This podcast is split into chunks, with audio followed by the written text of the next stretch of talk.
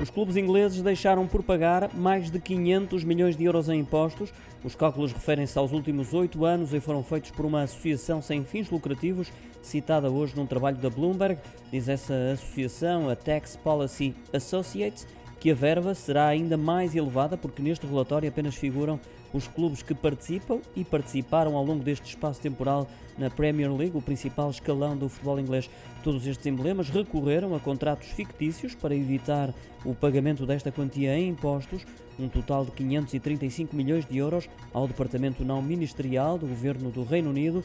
De salientar que, quanto a valores envolvidos em transferências, os clubes da Premier League assumiram 79% do gasto total em contratações nas cinco grandes ligas europeias.